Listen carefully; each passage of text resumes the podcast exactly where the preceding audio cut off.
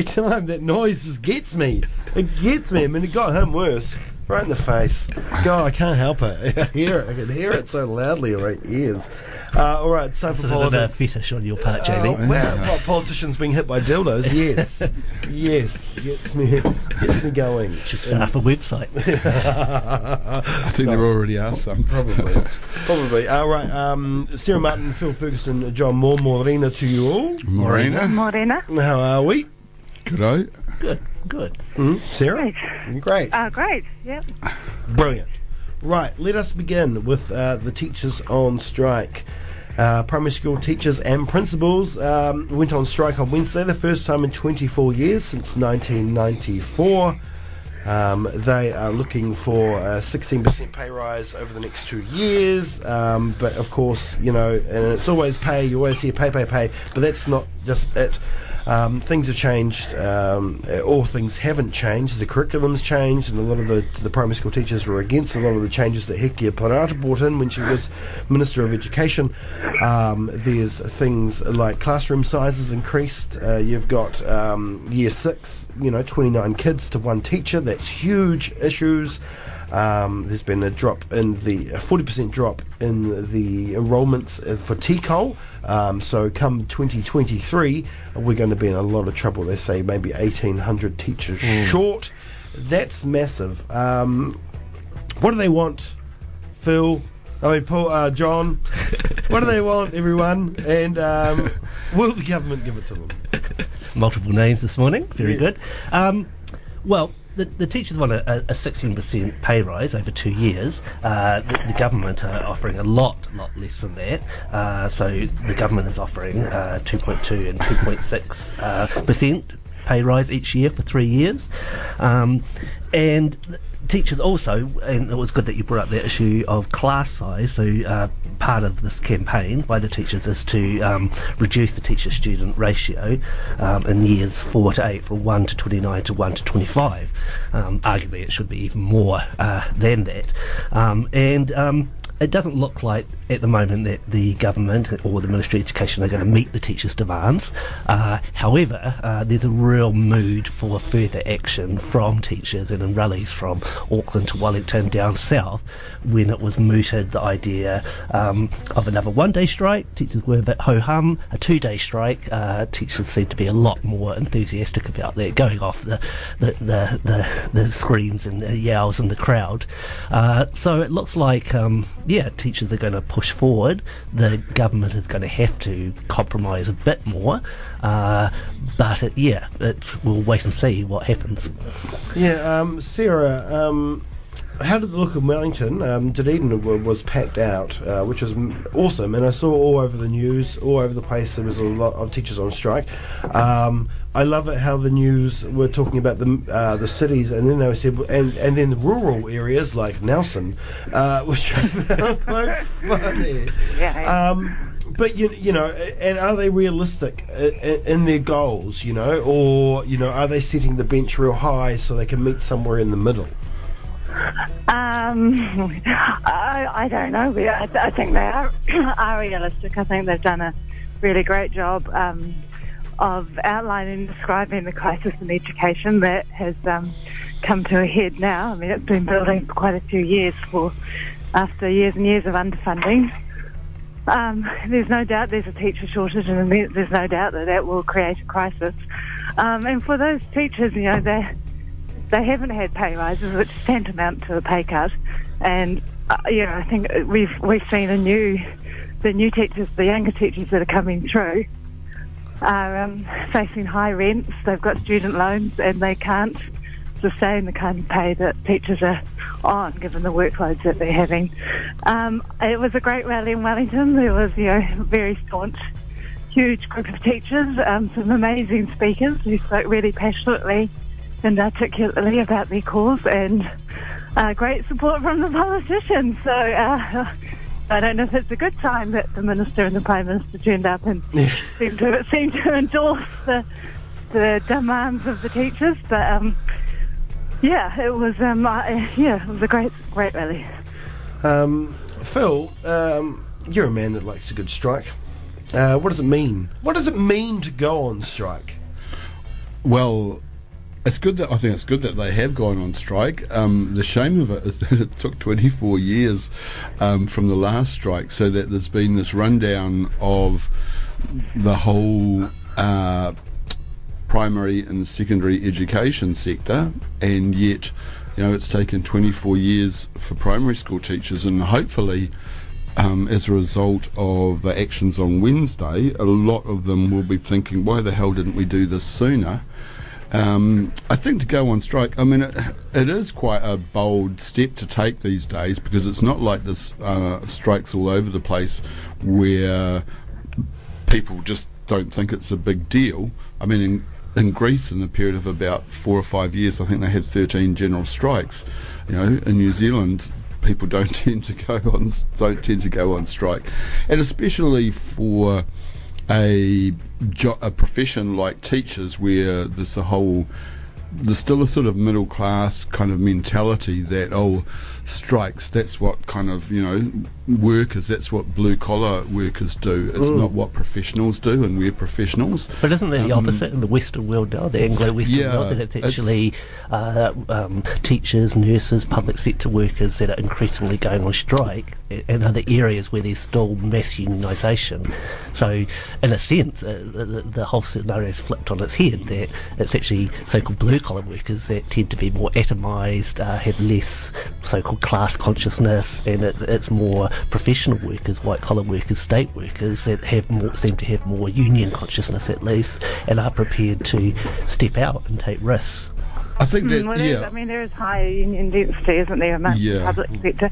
And also, I, I guess it reflects the fact that so many country, Western countries anyway, have been practicing austerity um, and really cutting back on public sector funding. So, um, you know, the, the not to say that private sector workers are in a great condition, but the um, you know the public sector workers are facing the facing you know pay freezes essentially and seeing their public services undermined. I think what John said is true, but there's still a quite strong kind of pressure on people in jobs like teaching and nursing not to go on strike because of that hangover of that professional ethic. And the, also, there's the feeling that, you know, among nurses, well, our job is to care for patients, among teachers, you know, what about the kids, what about the kids' parents, and so on.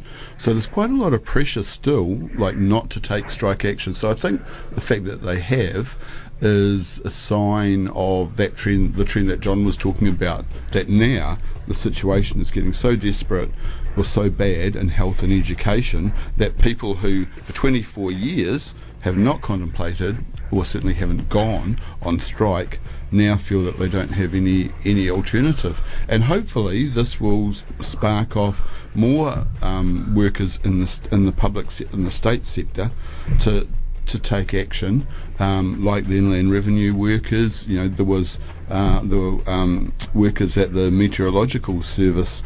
Um, threatened industrial action and got a lot of what they wanted um, quite recently as as well. Yeah, and hopefully that will have an effect on workers in the um, private sector where, like John said, the levels of unionisation. I mean, what is it in the private sector now? It's like ten percent or less, single digit union density. Um, You know, and yet they desperately need to be in unions to be organising and to be asserting themselves. Um, Sarah, um, we've seen huge support from the public, um, from the vast majority of parents. Um, but will will that hold steadfast? You know, I mean, if there's a threat of more industrial action, or if there's other strikes, um, you know, there, there's a chance that the public um, sympathies will wane a bit, uh, and, and you know, and so will that have an effect on teachers' decisions, um, or will they? Do you think that they'll they'll they'll hold fast, stand fast, uh, and and just do what they've got to do? Yeah, look, I think teachers um, will hope for a quick resolution of this dispute, and I, you know, if I was the government, I'd I'd make it go away pretty quickly because uh, there does seem to be overwhelming public support for the teachers. Uh, you know, I think people really um, agree that there needs to be a significant investment in education. Um, obviously, if it goes on, um, it will become difficult for parents to take time off work or have to pay, you know, for childcare. I mean, parents are paying you know, 50 60 dollars a, a day Oh, per child um, to cover childcare if they're not able to get time off work or if they don't have family. Um, so yeah, it will start um, affecting public support. There's no doubt about that. Um, but I, you know, so I think for the teachers' sake and for the, the kids' sake, I think we, we need to get it settled really quickly. Yeah, um, I, I wholeheartedly agree. And I mean, I, the, we're, we're quite, it was quite quick with the nurses, so hopefully it'll be the same. Well, it seemed like it was quite quick to me. I don't know. What, um, you got anything more to say on, on this one, John? Um, yeah, just that uh, I think uh, winning hearts and minds is crucial to uh, what the teachers are doing at the moment. Uh, there's been um, ad- advertisements up on the NZEI put up on TV, and I think that's a good move. Um, but I think they need to universalise their struggle more. And when I say that, I mean um, not just have it as a teacher struggle for to improve their material conditions, to improve their pay. And they're not just doing that. Uh, they're talking about um, uh, classroom ratios as well. But I think um, uh, the more strong unions need to start talking about the, the, the poverty wages we have in New Zealand as a whole, and that they need to be actually um, advocating for all workers, those unions that are actually Yeah. strong and able to push the government. And of course, this is a female-heavy industry as well. I yeah, it's you- definitely a gender issue as well. You're not Yeah. seeing um, police, which is generally male-heavy, talking about going on strike. Their pay conditions are quite good. They're not allowed to. No, they're not. Are they not? No. Oh, I had no idea. to, um, can- there's a law which prevents them from going on strike. But they have a, a different different system of wage negotiation to compensate for that. So basically, they can get the wage increases they want. Mm, Pretty mm. much, they have arbitration. So Uh, yeah, they're they're prevented by law from going on strike. I suppose the army is too. Um, imagine the army on strike. That'd be amazing. Um, and I, I, I want to point out to a lot of people out there. Um, at one point that hasn't been coming up very often is the fact that um, a lot of people are saying. You know, now they're doing it because Labour's in government. Labour might be a soft touch, blah blah blah blah blah. But um, one of the reasons, well, the big reason is uh, it's time to negotiate. Their uh, collective bargaining agreement is up, uh, and they cannot uh, do that outside of uh, when when the agreement is in effect. No, not legally. No, not legally. So the agreement has lapsed. It's finished. So it's time to negotiate, and that's why this Yeah. is happening now. Yeah, yeah. yeah, it's bad timing for um, the, the Labor government. You know, it is unfortunate, but all these collective agreements are expiring. Yes. Yeah. Um, so yes, it was, uh, and you know, the teachers would have formed their decision to go hard when they expected a national government. Um, so you know, it's, uh, they would have done the same under a national government. That's right. But the, the opposition's certainly not saying that, are they? No. No, no, no, they're not. Um, well, hey, look, I've got three kids at home, and I don't mind them staying at home as long as uh, the people that are teaching them get what they deserve. Yeah, so absolutely. They, yeah, Mm. but I'm in a position where it's it's not too bad.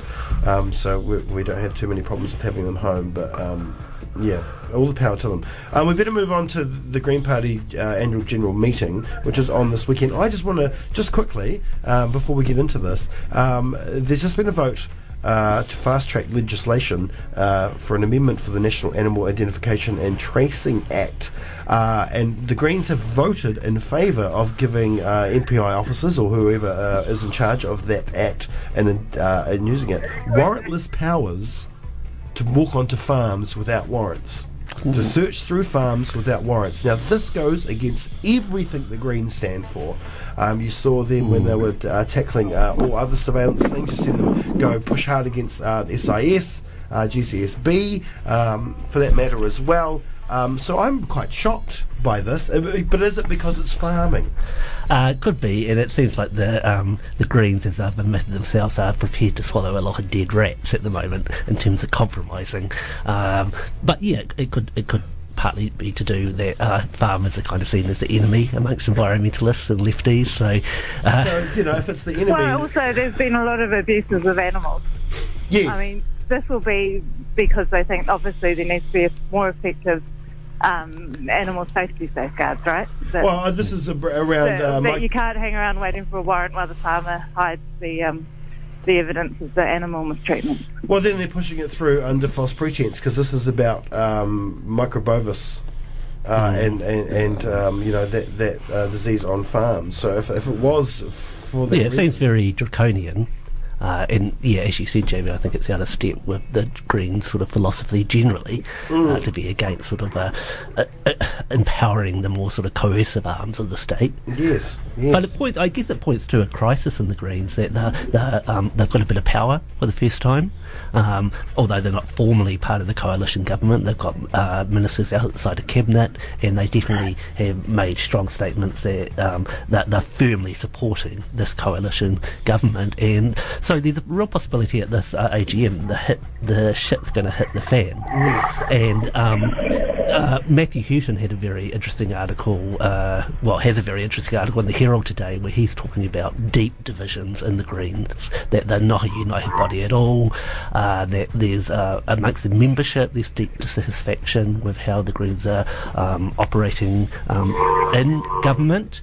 Uh, and there's, there's talk that Marama Sort of going to uh, uh, lead a rebellion. Uh, she's a radical in the Greens, Yes. uh, the the anti-capitalist, the um, uh, possibly even a bit anti the state as a whole. Uh, and um, she definitely appeals to the, the more uh, wider Green membership. So yeah, uh, expect this uh, unless it gets covered up, the divisions. Uh, yeah, the ship the shit could hit the fan. Uh, Sarah, where are the Greens? Other than Marama Davidson, I haven't heard peeps. Uh, where's James? Well, Um, I mean, I think this is. I, I was I was asking my my same question about James, but I don't know where he is or what he's doing. But I think um, probably consulting on climate change act, isn't it? But um, you know, Jan Logie did get the domestic workplace violence. Um, Domestic violence workplace bill through Parliament. That was a huge achievement for the Greens. yes. Eugenie Sage was strongly behind the ban on plastic bags, and that's another green initiative. So they are making some quite tangible, um, they are delivering quite tangibly on some Green Party policies. I just, I think probably that, that their ability to um, promote theirs has been drowned out and diluted a bit by other things going on Yeah. in the party. And I think they probably do need to do a lot more to um, promote what they have done, what they have achieved, because um, yeah, there, there, you know, there are bound to be divisions in the party. There always have been between the environmentalists and the more social justice um, activists. And, and being in power, being part of or supporting the government is always going to create huge pressure on a party as you have a tension between those who want to be more activist and those who want to uh, be a steady, safe support. Um, so I think, you know, John's right, there will be tension. I think Matthew Hooton does tend to um, dramatise things a bit. Um, so whether or not things are as dramatic as he paints, um, I don't know. But, uh, you know, that, so they're having some mixed success. Yeah. Well, Phil, maybe it's it's better for them um, not to be seen um, and just getting on and doing it. Maybe you know they're just getting there and getting it done. Well, I think the, the the problem with just doing things, especially when everything they're doing seems to be, well, most of what they're doing seems to be around environmental things like plastic bags, which you know supermarkets are kind of moving on in, in anyway. Um, leaves that whole, like Sarah was saying, leaves that whole social justice um, aspect to one side that for a lot of Greens, especially since the collapse of the alliance, is very important. And I think you know there's a section of the alliance that went with the Green Party, for whom social justice issues are actually more important than banning plastic bags. It's not that getting rid of, of or cutting down dramatically on plastic bags. You know, that's obviously a good thing, but you know what about um, welfare benefit levels? What about wages? What about union rights and, and so on? And if they're not doing that, then they're basically appealing to, you know, people like National Party voters in Remuera or wherever who will vote for. Well, they might vote for David Seymour or they might vote for a national candidate in somewhere else, but who will party vote Green because they want clean beaches and clean rivers and and food labelling. Um, but they're you know middle class, upper class, and they don't give a shit about pay and union rights and so on. And if the Greens only appeal to that block, then I think they would probably be electro- uh, they'd be in in trouble elect- electorally, and certainly in terms of the membership, they would be in, in trouble because there is that block of people in the Greens who want a degree of socio-economic change that Labor has no intention of delivering. And so they need to make they need to differentiate themselves from Labor. Otherwise, they'll fall into the thing that the alliance fell into. Why bother to vote for them? Yeah, I mean, they did. To, to be fair to the Greens, that you know, the domestic violence in the Yep. workplace bill was a huge was that gives people who are experiencing work, uh, domestic violence ten days of, of paid leave. So that is Right. a and that Yep. was a big union um, campaign. So Yep. that is something they have delivered on there. I think part of the problem is that they'll be working behind closed doors on things like the welfare reform. So you know, income adequacy has been addressed through that in the welfare system. They'll be working behind closed doors on equal pay to make sure that goes through. So, but the problem is that, that people don't know that. Yeah. And the problem is all that is associated with with Labor with Labor ministers. You know, um, it's the Labor ministers who announce these equal pay deals, and the Labor ministers who announce um, the income adequacy investigations of, of the welfare system. And even though the Greens are critical to that happening, and crit- their numbers and their support are critical to it going through, and probably they are leading and pushing Labor in quite a lot of these areas. It's all behind closed doors, unfortunately. Mm. So I think the Greens need to find a way to um, publicly demonstrate what they are doing. And they've completely got the ability to do that. They're not in cabinet. Marama Davidson is not a cabinet minister at all. She is free to say what she likes about this government. Um, look at the the No, contrast with no questions. yeah. Can't ask any questions. Yeah, they gave their fucking questions to National. For fuck's Yeah, sake. that was odd. and um, but um, look at New Zealand First. Uh, they are formally part of the government. They have ministers in cabinet. They are bound by um, cabinet collective um, ability, but they are prepared to actually um, uh, speak out against certain um, um, um, government. Um, what the government is doing, um, and um, you know, criticise uh, Fonterra, criticise uh, Air New Zealand, um, uh, indicating that they do want uh, mining done on on um, conservation lands. These are all uh, the, the type of uh, rhetoric that will definitely appeal to New Zealand First electoral base. They're not getting in trouble with Labor. Uh, Labor isn't telling them off, and Labor's not in a position to tell them off because Labor um, uh, absolutely needs the Greens and New Zealand First to, to govern. Why aren't the Greens doing the same? Why aren't they sticking their head out? And they've actually, constitutionally, they've got far more ability to um, uh, stick their head out, open those doors, say what's going on behind closed doors, say what they're happy with and what they're unhappy unhappy with with this government. Um, yeah, I think Marama Davidson and etc. need to be a bit more like Shane Jones and be a lot more stroppy. All right, well, we're going to have to leave it there. We've run out of time. But uh, it looks like Labor's got the Greens exactly where they want them. They'll get the benefit of their policy, uh, a- a- and at the same time, they'll squash them uh, and they'll disappear. yeah. Uh, hey, uh, thank you, thank you, all three of you, Sarah, Phil, uh, John. Cheers. Well done. Lovely to see you all, and I'll talk to you all next you. week. Yeah. All right. Yeah. See you, mate.